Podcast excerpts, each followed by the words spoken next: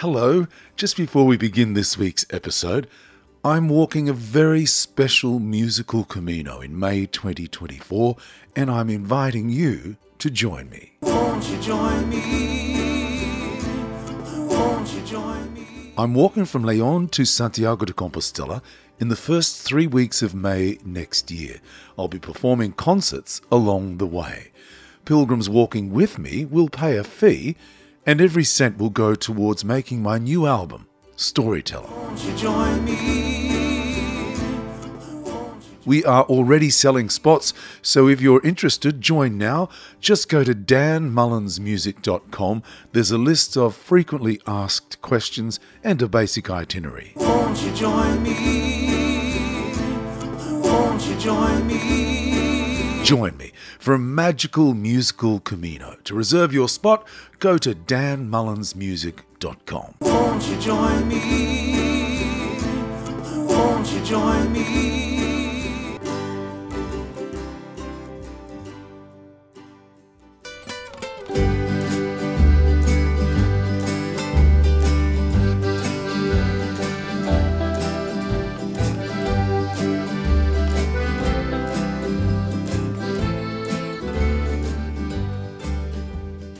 And welcome to my Camino, the podcast. I'm Dan Mullins, and it's great to have your company. This is a podcast about El Camino de Santiago, or the Way of St. James. And I was thinking about last week's interview with Gail Nicholson, and we ended the conversation talking about carpe diem, the Latin phrase that means seize the day. There are so many ways to seize the day. Not just the day, but the hour, the week, the year, the life. And a pilgrimage is a very good way to do it. You begin with the moment of realization I'm going to walk the Camino. You become a wilgrim. You will do it. And then there's the planning, the research, the guidebooks, choosing which route to walk, discovering podcasts like this, talking with other pilgrims, uh, joining a local chapter or a Camino group, and of course, walking. Seize the day. Carpe diem. One way to make the most of our day, our life, our existence, is to remind ourselves of the joy around us. And mantras can be a very good way of doing it. I remember writing one in my diary years ago. I heard it at a yoga class. Ong Namo Guru Dev Namo, I call upon the divine wisdom and bow to this wisdom. Well, my guest this week is a return guest. I last spoke with Patrick Rawson back in January 2019. We talked about his book, Conjectures of a Wayward Pilgrim, My Musings While Walking the Camino de Santiago. Well, he subsequently released a number of books in that series and a brand new book. And the brand new book is about mantras. Patrick is on the line from Oregon in the United States. Welcome, Pilgrim. Thank you, Daniel. Good to be here. So, have you been back to the Camino in the last four and a half years, Patrick? Um, unfortunately, no, I have not. I've done a Camino in Ireland called the the uh, the Kerry Camino. I could tell you a little bit about that if you want. Yeah. And um, we have and we've done our own Northwest Caminos here in in Oregon. Yeah, I want to get to the Northwest uh, journeys because some of the pictures I saw in the website you sent me were amazing. Looks like an incredible walk. That was at Trout Lake Abbey. Trout Lake Abbey. It's a Buddhist abbey, yes. Yeah. Yeah, yeah. How exciting. How yeah. fantastic. So, when we last talked, we discussed Conjectures of a Wayward Pilgrim, my musings while walking the Camino de Santiago. Tell us about Conjectures of a Border Pilgrim, this subsequent book, Reflections on Borders, Boundaries, and Belonging. Yeah, I mean, my whole approach to the Camino has always been that the Camino begins when you get home. You've all heard that. And um, I felt like I needed to continue the pilgrim life. And one way for me to do that was to feel some solidarity with people who are forced to walk. And um, so I went down to the border um, between the United States and Mexico. I lived on the Mexican side, and there's a like a resource center um, that was caring for all the little families that were coming up from the south. And uh, we you know was, we provided food, we provided legal aid, provided clothing, provided medical. It was a medical clinic, and it was run by Mexican sisters and Jesuits. Uh, so it was kind of a bi-national project between the U.S. and Mexico. And so I you- still go there every year. Yeah, right. And so there must have been extraordinary challenges along the border trying to solve what must be an, an impossible problem to fix. Yeah, Nogales is not quite as dire as sometimes in the news you'll see places like Matamoros or Juarez, where people are, you know, living uh, under bridges right next to the river. Um, Nogales is kind of a dusty desert town in the Sonoran Desert, so the numbers are not quite as oppressive as you Mhm. might think from news. But we still had, you know, a couple of hundred every day, and we had seventy-five living in the in the building. Um, so and that was during COVID. yeah, that was during COVID. That's right. Yeah. And then there was the third in this trilogy, From Isolation to Embrace Conjectures on Belonging in a Time of Pandemic. Tell us about that third book in the trilogy. well, you know, I was trying to reflect on, you know, again, another way of being a pilgrim and um, and do it when you're in isolation. How do you do that? How do you how do you continue when you're asked to se- be separate? Um, the Irish have a beautiful way of talking about quarantining, and they, they, they the word that they all use is is cocooning. Ah, And uh, I thought it was a beautiful image of you know yeah. that we're in a cocoon, but we're all going to come out of this. You know. Mm. So the, my whole that whole book was an attempt to look at how to how to make wider circles of belonging in our lives. So Yeah, yeah. In one of the write ups for the books, it mentioned themes pilgrimage, sanctuary, belonging, and healthy spirituality. Tell us about sanctuary. yeah, it, that go, that word comes right back to the day I arrived at the uh, Cruz de Ferro um, in on, on my first Camino, on my only Camino really, and I was thinking about that as I walked up in the dark. I was thinking about what is my the message I'm I'm uh, I'm meant to have during this Camino, and it kind of hit me like a bolt of lightning. The word sanctuary, Mm. and that in my you know I'm just retired, and it, I feel like it's calling me to be a sanctuary, not just to go visit sanctuaries, but to be a sanctuary in my life with my grandkids, with my children, with um, people on the border, a, a place that feels safe. Um, there were so many migrants that said, I haven't slept in weeks. This is the first time I've ever felt safe, in, and my, me and my children, you know. So it, it, I, that calling to be sanctuary is very t- intimately connected with Camino for me. Wow, that's really fantastic. I've never ever thought of that before. When I saw the word, I, I mean, the, the you know those four, uh, the four mentions or the th- four themes: pilgrimage, yeah, sure. Sanctuary, though, that struck me. I've never thought about that. That's extraordinary. What terrific insight! Sanctuary, somewhere to be safe. Huh. What about you? Describe yourself as a Buddhist Catholic. What is healthy spirituality? Yeah, I mean, I think it's um, it's a combination of some level of contemplative prayer and some level of active engagement. And the uh, probably the most important is the and in between those that you have to connect those two, both both contemplation and active active engagement. And I think Buddhism and my own Catholic uh, faith have tried to encourage both of those. You know? Yeah, I, I thought the the the byline of the book, the trilogy, challenges us to wake up and stand up. How do I wake up and stand up?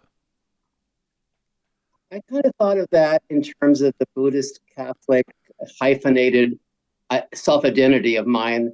Um, I think Buddhism has always taught people that you're supposed to wake up, and it, they even talk about awakening or enlightening, and it's it's always ter- described as a kind of waking up. And um, my my Christian faith has always taught me about engagement, about uh, loving my neighbor, um, having compassion. So wake up and stand up. You know, and it, the other the other phrase that's similar to that is you know um, breathe and push. You know, you got to breathe, but you got to push for justice also.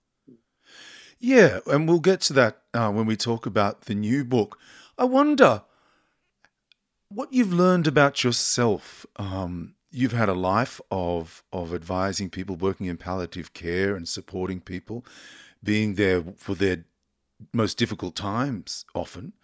What did you learn about yourself when you worked with those people on the Mexican border? And what did you learn about yourself when you looked into their eyes, when you saw the hardship that they were enduring and and, and, and in often cases had overcome and still had much more to overcome? Yeah.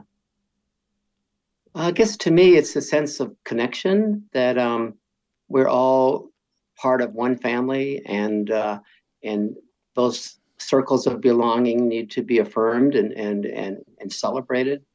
Um, so anything that takes me away from division and brings me towards connection is probably what I learned the most. Yeah, yeah, and I th- I suppose the one thing about the caring nature of a Catholic Buddhist is the, is someone who really, when you pick the narrative out of both of those cultures, is all about love, right? Yeah, love. Um, yeah, loving kindness. Yeah, yeah, love and kindness. And so when you're at the border working with those people who are at just the most extraordinarily difficult time of their life, love and and kindness would be paramount. Yeah, and humility. Um, yeah, yeah. I don't think you can do this work without a sense of deep humility. You know that um, we we don't you can't go down there to um, save people or anything like that. You you go there to accompany people. Right. Can, can you learn humility, or do you need to take it with you? well, if you look at the very end of the book, I snuck in these uh, twelve steps of humility uh, in the appendix. And something I learned from an, a sister uh, from Washington D.C. and she wrote up these. It's like a twelve-step program, but instead of a you know a, a, program to get rid of an addiction, it's a program of growth. And, and she takes like a Benedictine tradition and and puts it into the framework of a 12-step program. And I've done it with groups, and I find it really is challenging for my own self-growth and many of the people in my groups were very young young adults, and they they understood what what was what was being asked of them, you know, to be humble. Yeah, and you talk about humility. You've talked also about love and kindness. You've talked about the the Buddhist Catholic uh, belief and and your spirituality based on those two two cultures and and belief sets. And you said to me in, in an email this week, Dan, feel free to share the book with whomever would like a copy. And, and I thought, well, that's just extraordinary kindness. I think that shows, you know, there'll be people listening saying, I'd really like to learn those 12 steps to humility. Well, we can give them a copy of the book because of your humility. I'm glad to give a Word document of the book if anybody wants it. I'm not here to make money. no, no, but but you're going to make a lot of people think, and a lot of people really will love it very, very much. Um, I have said here before on the podcast um, that my family says grace every night before dinner, um, and I'll, I'll we'll, we'll, we'll say the sign of the cross, and, and I'll say, you know, to my youngest son, Riley, you know, you you lead us in prayer, or or Lewis, you lead us in prayer, and and um, it's it's it's my way or our way, our, my family's way of saying thank you um, for our extraordinary good fortune. And there's a, a little section of the of of the book when you talk about one of the mantras, and we'll get to it in a minute. But just this morning, um, my son got up late and made himself a bit of um, breakfast and was sitting beside me, and he blessed himself and then said a quick prayer. And I quickly scrolled through the book and I read out the part in there um, from the book, which he thought was just fantastic. He, and so, you know, he, he has walked to the, the Camino with me. So he knows the kind of Camino understanding, but it really rang true with the pair of us. So there is something for everyone in this book. So let's talk about it. Mantras for a Mindful Camino. Where did the idea come from, Patrick? Um, it came during that first Camino. Um, I was preparing for it and listening to podcasts and everything and reading anything anything I could. And I did come across these five guidelines for the Camino. You may have heard them before. I, I always say, um, men just snore, no comment. That's the way I can remember it. So the M is the M is live in the moment. The J is uh, uh, no judgment is J. Uh, S is a simple life is a good way to live. Uh, the N is the community gives you what you need, not what you want. And the C is um, get out of your comfort zone. Yeah. So I, I went I went to the Camino with these five lessons, and uh, we found I was I was walking with a friend Gary from I went to graduate school with, and um, we started throwing out these five lessons as we walked along or in the evenings as we sat around with other pilgrims, and it it, it immediately created an opening for a deeper conversation, and people added to those five, and they said, well, what about? It's all about the um, the journey, not the destination. You know, yeah. so we started adding. You know, so it was, it was kind of a beautiful way to jumpstart uh, deeper conversations during that first Camino. And then since then, I just started adding more. And and every time I kind of got a a wise saying that I read or heard, I just added them to my list. And I said, eh, this could be a book. You know? Yeah. Yeah, it's a great book. It's a great book because there's personal insight, and then there's reflections on the Camino, and then there are stories from outside the Camino and, and, and other ways to link these terrific sayings, mantras, and proverbs. You even say there are some zingers in there that serve as daily reflections. Um, so, uh, what makes a mantra book worthy?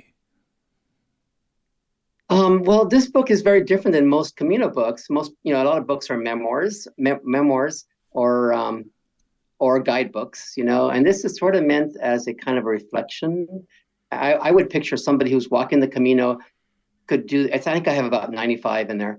That they could do three of these a day, mm. and they're short enough that you could actually get them into your head and walk with them.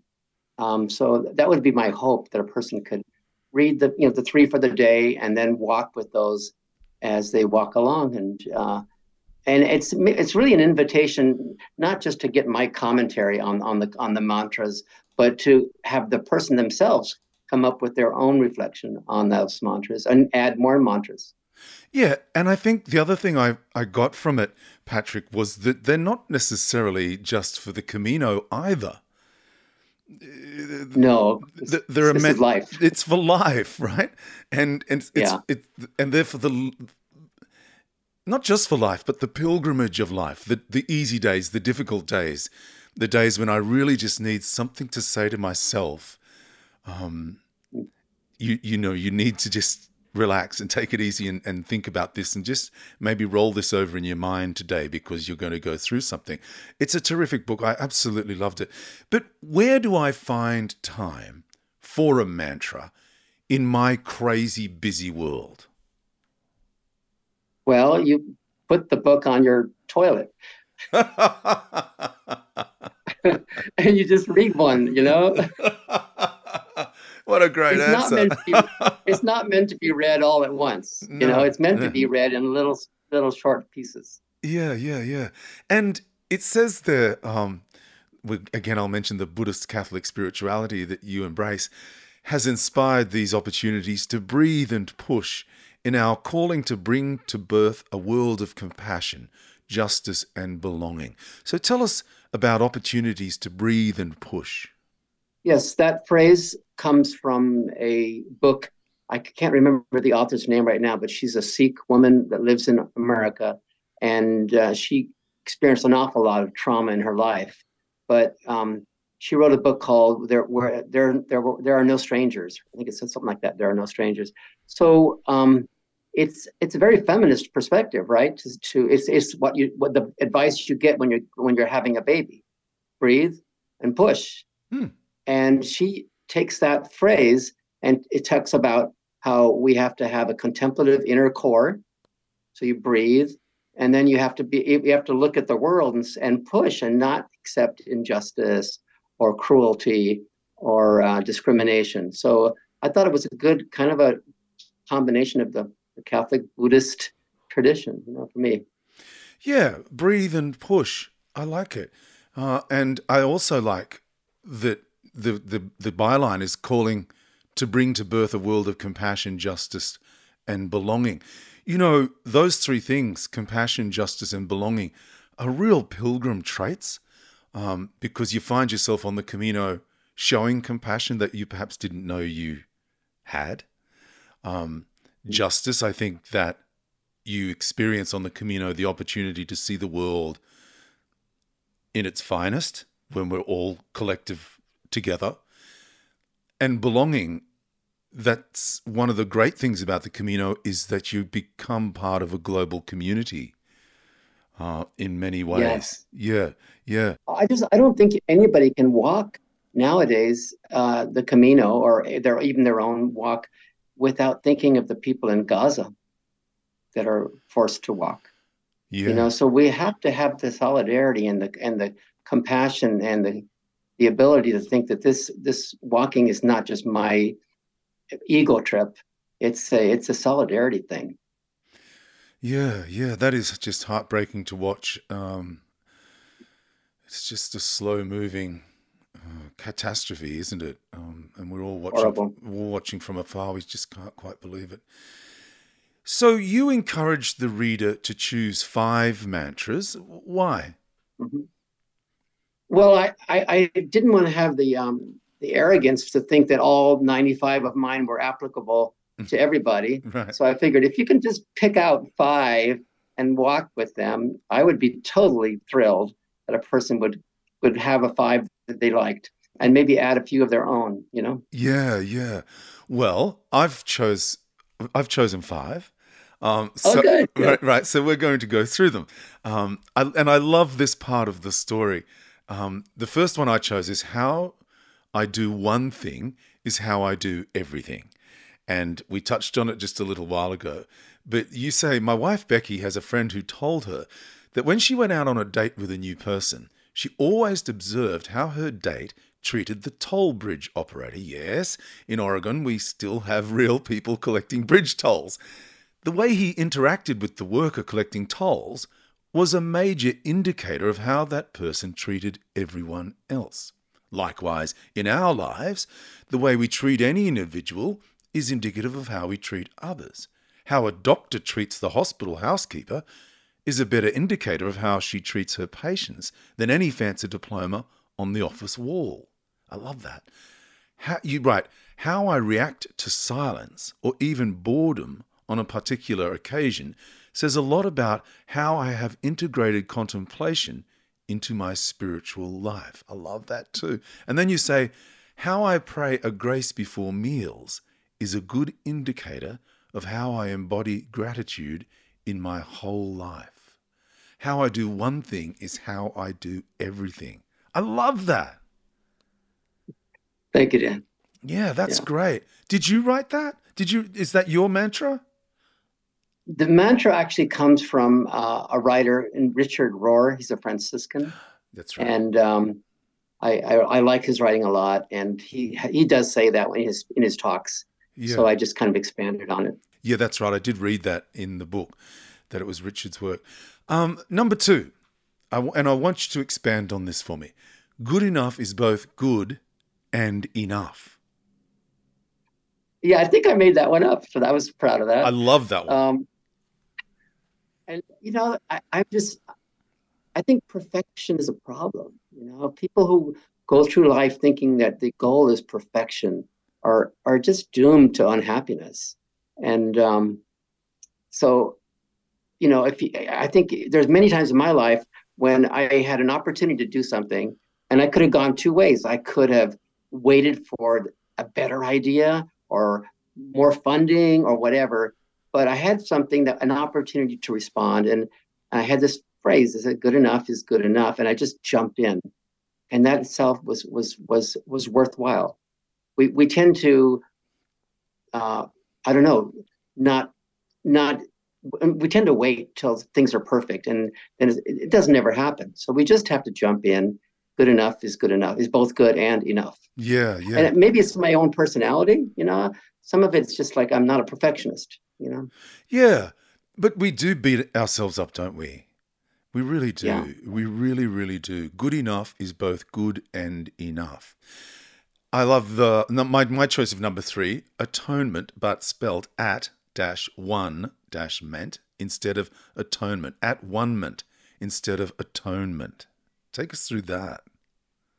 well, that's kind of a heavy theological uh, reflection. Um, there's actually two different schools go way back to the Middle Ages with the Dominicans and the Franciscans, and the uh, the Dominicans were really talking a lot about the atonement theory and redemption and substitutional. Um, oh, I forget the name, but basically the whole thing of that the Father demanded that the Son should die for our sins, kind of approach. The Franciscans insisted that the incarnation was the original plan, and God wanted to come and be part of His creation or her creation, whatever you want to say. And um, so it's about at one ment. God wanted to be one with us, not about a, a, a, an angry God demanding a son die for the sins of the people. I, I just don't buy it. Yeah, yeah. Well, that's a whole nother podcast in itself, talking about that. You know, our Catholic upbringings. yeah. You know, yeah. I mean, I, yeah, yeah. I mean, yeah. But if you just change it to at one ment, then you're it's fine, right? Yeah, that's right. At one ment, exactly. At one ment instead of atonement. I love it. Now you touched on this earlier. Men just snore, no comment. so when I read it, I'm like, what is men just snore, no comment? But but right, that is that a mantra? But the, you touched on it before. Tell us about how it came about. Men just snore, no comment it was just a memory uh, technique to help me remember those five lessons that I talked about earlier. So the M, yeah, J, you know. So it was just a memory technique, and right. works for some people, doesn't work for others. I don't know. Yeah, yeah, yeah, yeah, yeah. No, it works for me. That's how I learn lyrics to a song. Oh yeah. Okay. Yeah, good. yeah, yeah, yeah. So, so halfway through the first line, I'm thinking, okay, um, you know, the, what I can't, I won't be able to remember one off the top of my head now. Um, but always, it, it's either alphabetical or it's not. And if it's if it's the first line is um, starts with an A or a P or a D, it's like uh, you know, mm-hmm. at, at, Pat's place. I know it's at Pat's. It's at yeah. Pat's place, not Pat at Pat's, or it's APP. I know. That's how I remember. The, that's how I remember the order. Um, I've been doing it since I was a little kid. Um, I love this one. This is my fifth one. Chop wood, carry water. What's that mean? Yeah.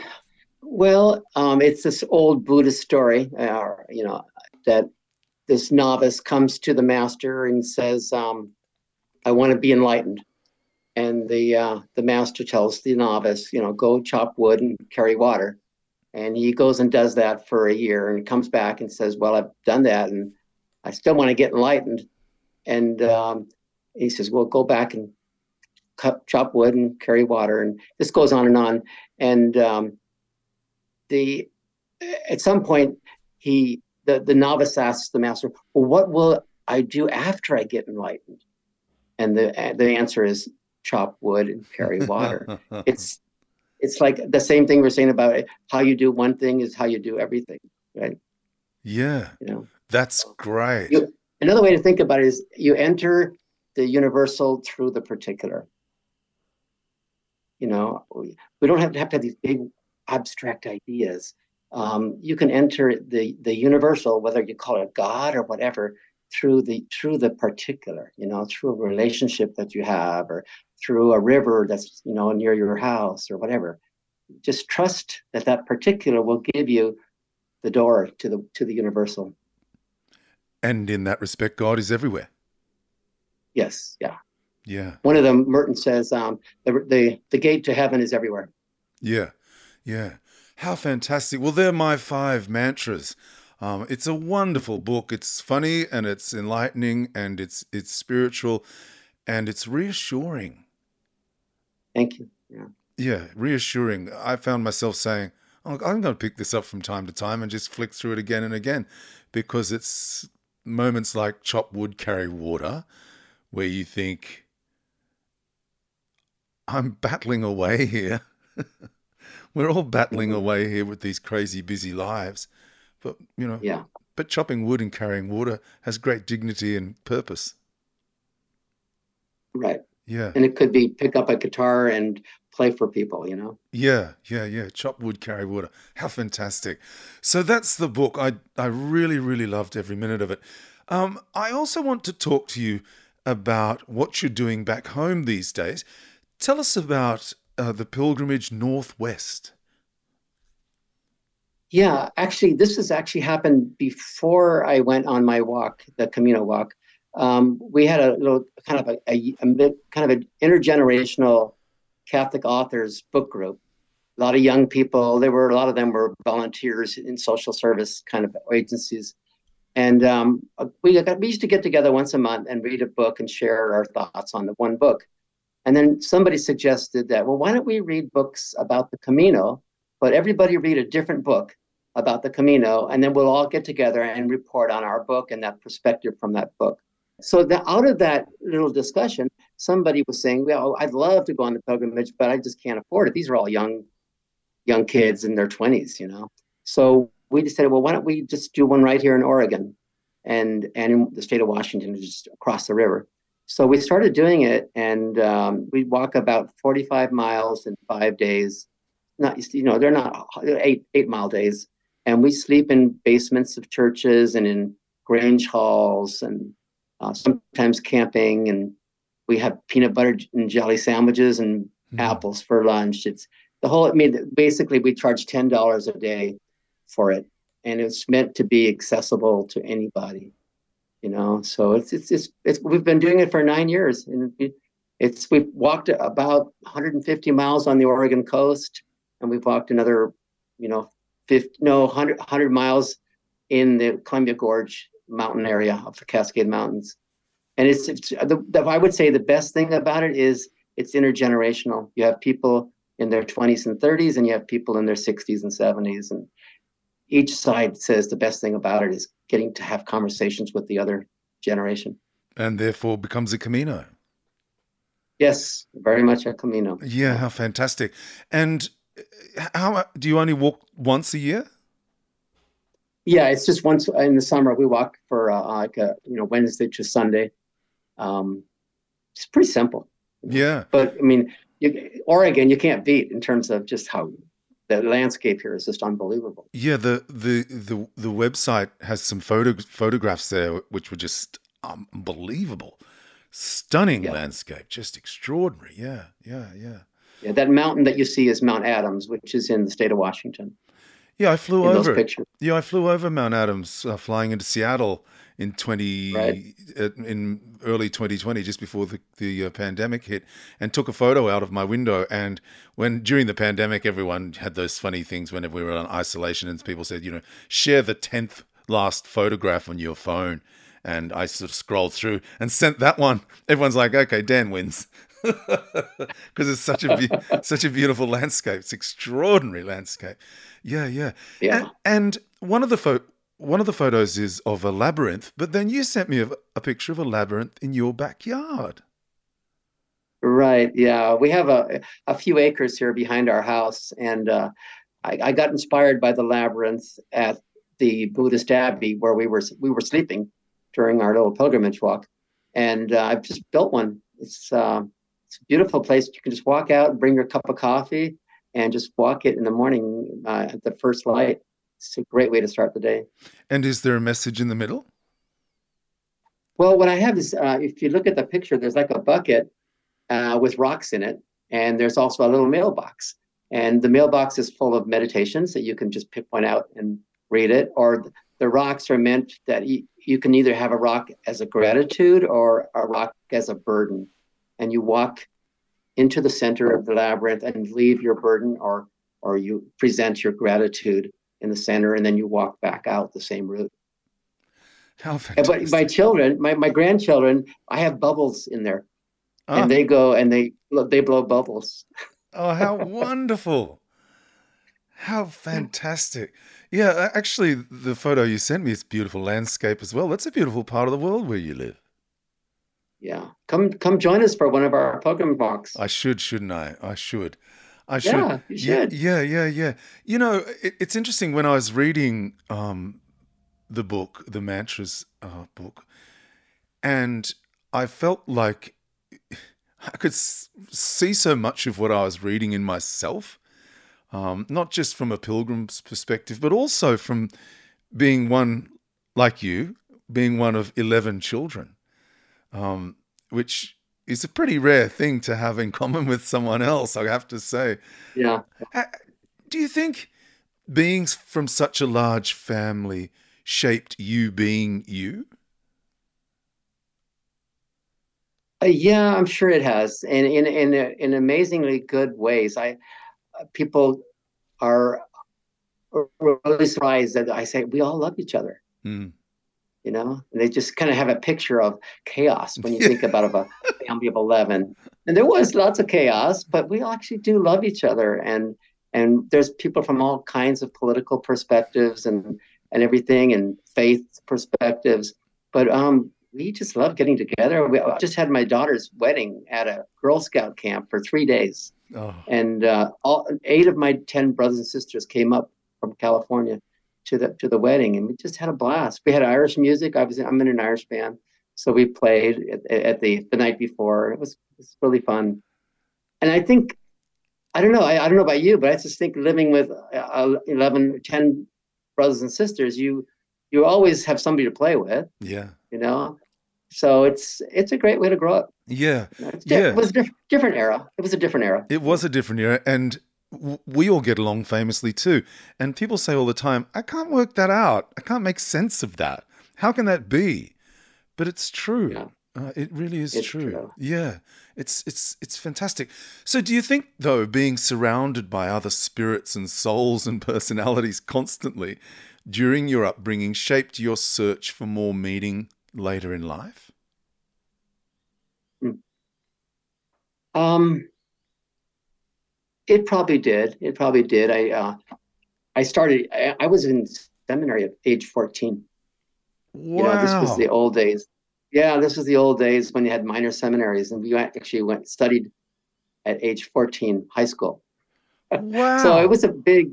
I know, I know. I, I didn't stay. I was there until I was twenty nine or twenty eight, and it was a it was a brother, but um, it was amazing. You know, experience in my life. I have no regrets. Know?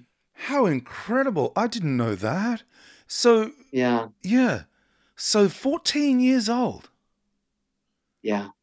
it, it sounds crazy now, I know, but uh, it wasn't as weird as it sounds. You know, it was. We were just, you know, young people looking for a meaningful life. And often people Yeah. are at 14. Often we are looking for Yeah, for more at 14. have. yeah. Yeah. Yeah. So How extraordinary! and the te- teachers were good. You know, it was it was there was never any abuse or anything you hear about in the news and all Mm, that stuff. You mm. know, it was it was um it was very engaging kind of education actually. yeah, yeah, yeah. Well, there you go. I, I, I suppose the, the next question then has a big family childhood made you more social or more introspective, do you think? Um, I would say I have. I'm basically an introvert. I'm kind of a quiet guy. I love to get up two hours in the morning before everybody else wakes up and go for a walk. I put my headlamp on and I go walking, and I'm immediately on the Camino. I don't know how about you feel about that, Dan, Yeah. but uh, if I put a headlamp on and I'm out walking in the early morning, it's just like being on the Camino again. You yeah. know, this yeah. is something it just restarts. You know. From my perspective, it's made me much more social. hmm And I'm, I'm, I guess I'm probably different, and I, I'm tend towards introspection more, and uh, I- I have what I call a borrowed persona. And basically, if I'm in a situation like um, I was, I also did a lot of teaching. I can, I can put on a borrowed persona and do what I need to do, and then go get some, get, go go recharge by being my, by myself. So I don't know if that you, that you ever have to do that. Probably as a performer, you know You do. you have to sort of borrow a persona and, and just be the the life of the party. Yeah, well, yeah, that's right. You do, and sometimes it's tough. It, sometimes it's difficult to do it. Um, but yeah, borrowed persona. I've never heard that before, but that's a really interesting insight. Borrowed persona. And it's not being phony. You know, it's not being phony. It's just saying at in this moment, this is what I need to do right now. Yeah, yeah, yeah. How interesting. Yeah. Gosh, there's another whole podcast in that alone. That's funny. Um, so, look, I absolutely love the book. I love the stories behind the mantras and the messages that they send to pilgrims and to the world. Have you got a Camino story for us? I do. I have one. Um, I actually had two, but I'll. I'll I, Oh, give us I'll- 2 I'll- give I'll us take- two. Give us two. Oh God.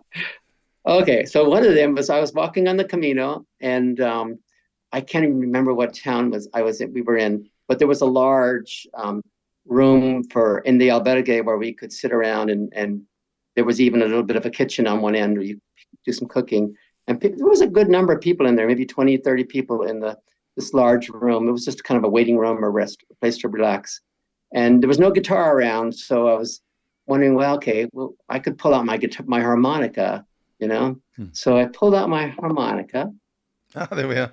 Yeah. and I and I, I hope you don't mind me doing No, this. I'd love it. I did this.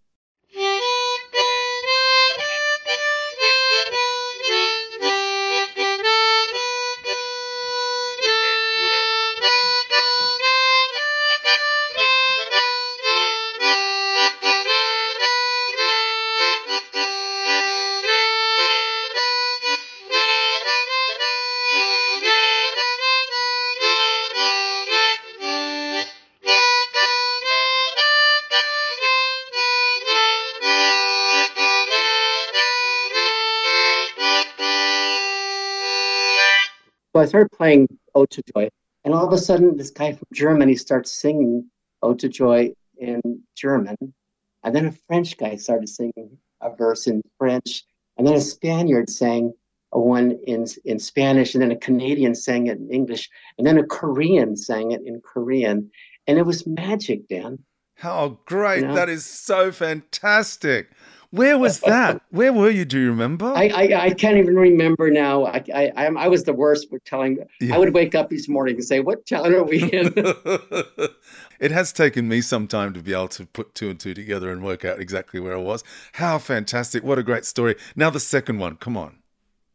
Okay, so the second one has a little bit more related to the mantras because, um, you know, I, we would pretty regularly in the gathering in the evening, we'd be having a beer with the other pilgrims, and and if there was a lull in the conversation, we would bring up these seven, these five lessons of the Camino. You know, starting with live in the moment, and uh, we were doing that in a little small group, and there was these two people that were at a kind of a bar in the same area, just watching us, and they're very intently watching us, a man and a woman.